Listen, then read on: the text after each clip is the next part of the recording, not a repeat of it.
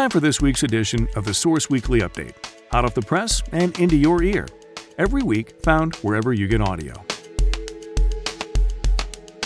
And now, let's check out some of the highlights from Volume 25, Issue 17, dated April 25th. From the news page A ballot measure on Mirror Pond.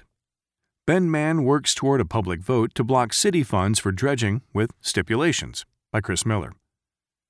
What to do with Mirror Pond, the body of water that sits behind the 110 year old Newport Dam on the Deschutes River, might be one of the most contentious topics for Benditos in recent memory.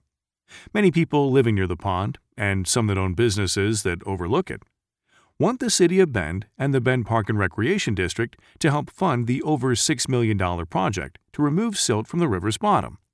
Some of those same people see the pond as iconic and want it preserved through dredging. Others favor a do nothing approach. Still, others want to see the dam removed and the river put back to its free flowing days. But that might not be possible since PacifiCorp, which owns the dam and sells its hydropower to nearby Pacific Power customers, decided in 2016 to keep the dam intact for an unforeseen amount of time.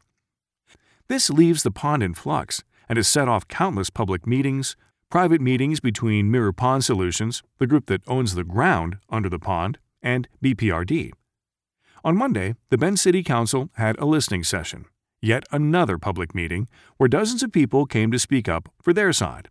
Last week, Spencer Dahl, who lives a few blocks from the pond, filed paperwork to get a measure on the ballot this November, which would prohibit the city from contributing to the dredging project, unless PacifiCorp commits to keeping the dam and the pond in place for at least five years. According to Anne Aurand, the City of Bend's communications director, the city recorder has certified Dahl's petition, and the city attorney's office has prepared the ballot title. It's the source's bike issue this week. Find plenty of bike friendly stories for young and old, including this one. Got gravel? Biking's hottest trend gets riders off the streets and dares to go where only mountain bikes used to tread. By Chris Miller. It used to be that if you wanted to ride bikes on gravel roads into the backcountry, you either went out and got a motorized dirt bike and held on for dear life, or you got a mountain bike. But about five or six years ago, depending on who you ask, and coupled with the invention of disc brakes, people started putting fatter, more off road friendly tires on their road bikes the gravel bike was born. Central Oregonian Linda English, aka Gravel Girl, started Dirty FreeHub, a website dedicated to sharing the passion for high quality gravel rides, with her husband Kevin English in 2014. She said she and Kevin got into gravel riding after both of them busted themselves up mountain biking. They wanted to keep riding, but didn't want to ride in traffic either. It makes a lot of sense, especially in Bend, Linda English said of gravel riding. Where our town is growing, you know, more traffic and trying to get cyclists out of the traffic is such a big thing. Linda English said gravel biking has opened up roads and routes that were previously for cars or other forms of transportation.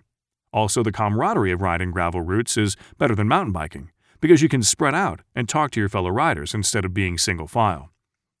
It opens up so much more terrain, it's social, and it has a larger sense of adventure, meaning that you can get into the backcountry, Kevin English said.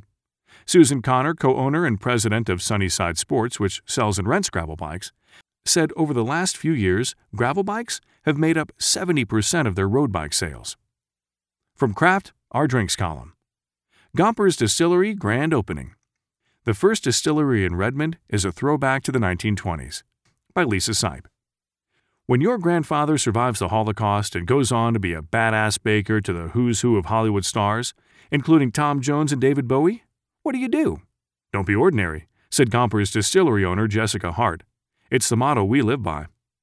She and her husband Michael have honored Herman Gompers by developing unique spirits at a distillery in his name. Gompers gin is made with hand-picked Oregon juniper berries with notes of golden pear and lavender. Unlike most gins that make your lips pucker if you try to drink them neat, Gompers gin is smooth. Grab your flapper dress and tux because everyone is invited to a grand opening prohibition party on Saturday, April 27th. Guests can play craps, blackjack, and roulette, with proceeds going to Warfighter Outfitters, a nonprofit benefiting veterans. For more on these stories and more, pick up this week's copy of The Source Weekly for free, or visit bendsource.com. And don't forget to sign up for the Cascades Reader along with a link to this podcast. We'll see you back next week for another edition of the Source Weekly Update. I'm Sam Scholl.